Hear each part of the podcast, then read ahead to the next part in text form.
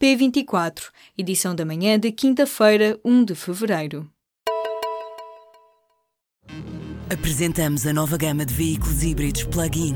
Uma tecnologia que veio para mudar o futuro. BMW iPerformance.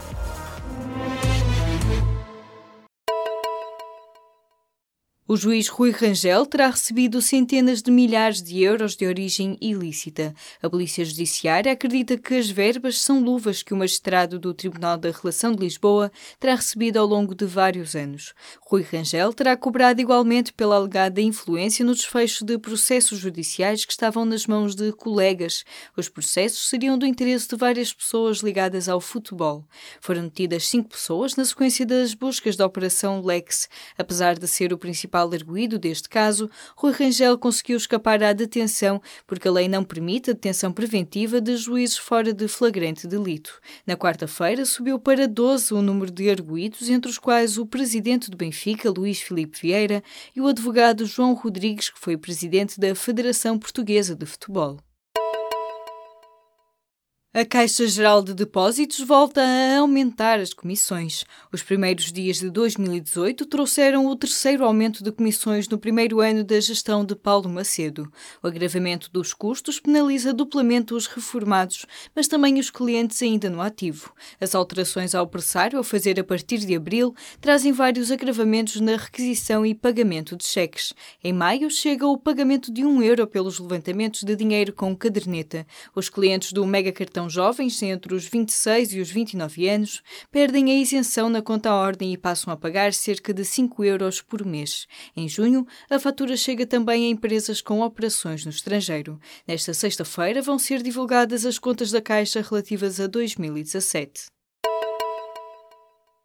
Até 2020, pelo menos, Jerónimo de Sousa continua a ser a cara do PCP. Só então vai haver um congresso que pode ou não alterar a liderança do partido. Em entrevista ao público e à Rádio Renascença, o líder comunista avisa que os aumentos salariais no próximo ano são inquestionáveis e reconhece que as questões laborais acentuam as contradições que existem entre o PCP e o PS. Saldo positivo em relação aos avanços mas não escondemos nem calamos as contradições que atualmente existem e que um dia podem tornar-se insanáveis. Jerónimo de Sousa admite que estas contradições se podem tornar insanáveis antes de 2019. O líder comunista avisa ainda que o PS tem de escolher entre a esquerda e o PSD de Rui Rio. Poderíamos, eh, digamos, estar perante o ensejo de alguns de repetirem eh, essa coisa desgastada do Bloco Central. Mas, obviamente, isto não se pode dar bem com Deus e com o diabo ao mesmo tempo. Leia a entrevista completa na edição desta quinta-feira ou em público.pt. O período mais negro da justiça portuguesa em democracia terá sido o mandato de Fernando Pinto Monteiro como Procurador-Geral da República, com uma tentativa de manipulação do poder judicial pelo governo de José Sócrates. Quem o escreve é João Palma, antigo presidente do Sindicato dos Magistrados, num livro sobre a história do Ministério Público desde o 25 de abril. A obra com testemunhos de presidentes do sindicato é assinada por António Bernardo Colasso, juiz jubilado do Supremo Tribunal de Justiça será apresentada pelo Sindicato dos Procuradores neste sábado, no Congresso na Madeira. O Parlamento discute nesta sexta-feira a proibição da loiça descartável no prazo de três anos e a substituição do plástico por materiais biodegradáveis. Mas a associação que representa a hotelaria e a restauração, um setor particularmente afetado pelas propostas, considera que é um disparate proibir a loiça de plástico. Ao público, o diretor-geral da Aresp, José Manuel Esteves, diz que o caminho é a aposta na reciclagem. Aos diplomas propostos pela esquerda, soma-se um projeto do PSD para a realização realização de estudos sobre alternativas ao uso de louça descartável e a definição de uma estratégia para a redução gradual da utilização.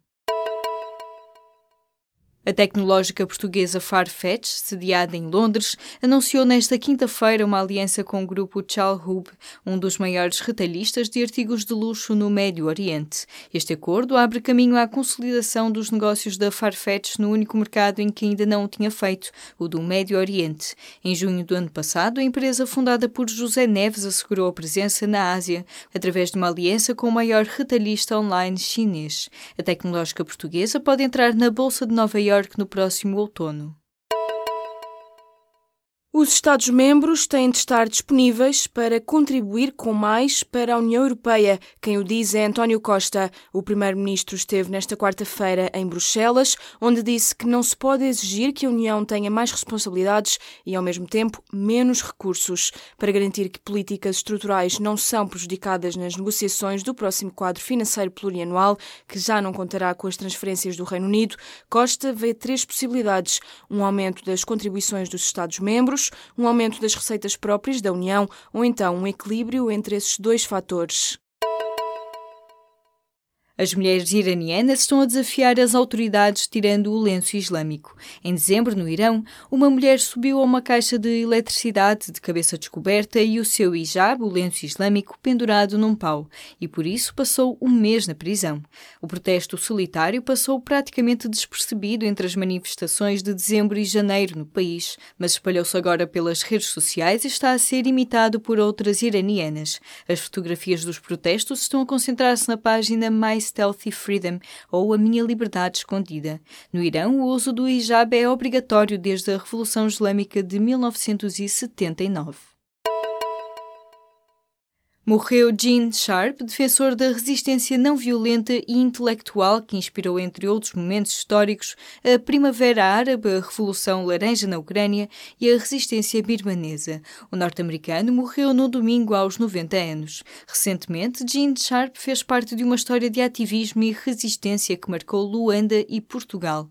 Em 2015, era uma adaptação da obra essencial de Sharp, da ditadura à democracia, que Luati Beirão e um grupo de ativistas em Angola estavam a ler quando foram detidos por suspeita de estarem a preparar um golpe de Estado. O Porto e Lisboa estão entre as melhores cidades do mundo para viver e visitar. A distinção é da revista Time Out de Londres, que revelou nesta terça-feira uma lista com as cidades mais entusiasmantes do momento. Das 32 cidades em competição, a Invicta surge em segundo lugar e Lisboa ocupa a oitava posição da tabela, que é liderada por Chicago, nos Estados Unidos. Para a elaboração desta lista foram analisados critérios como a qualidade da comida, a cultura, a felicidade e a capacidade financeira nas cidades.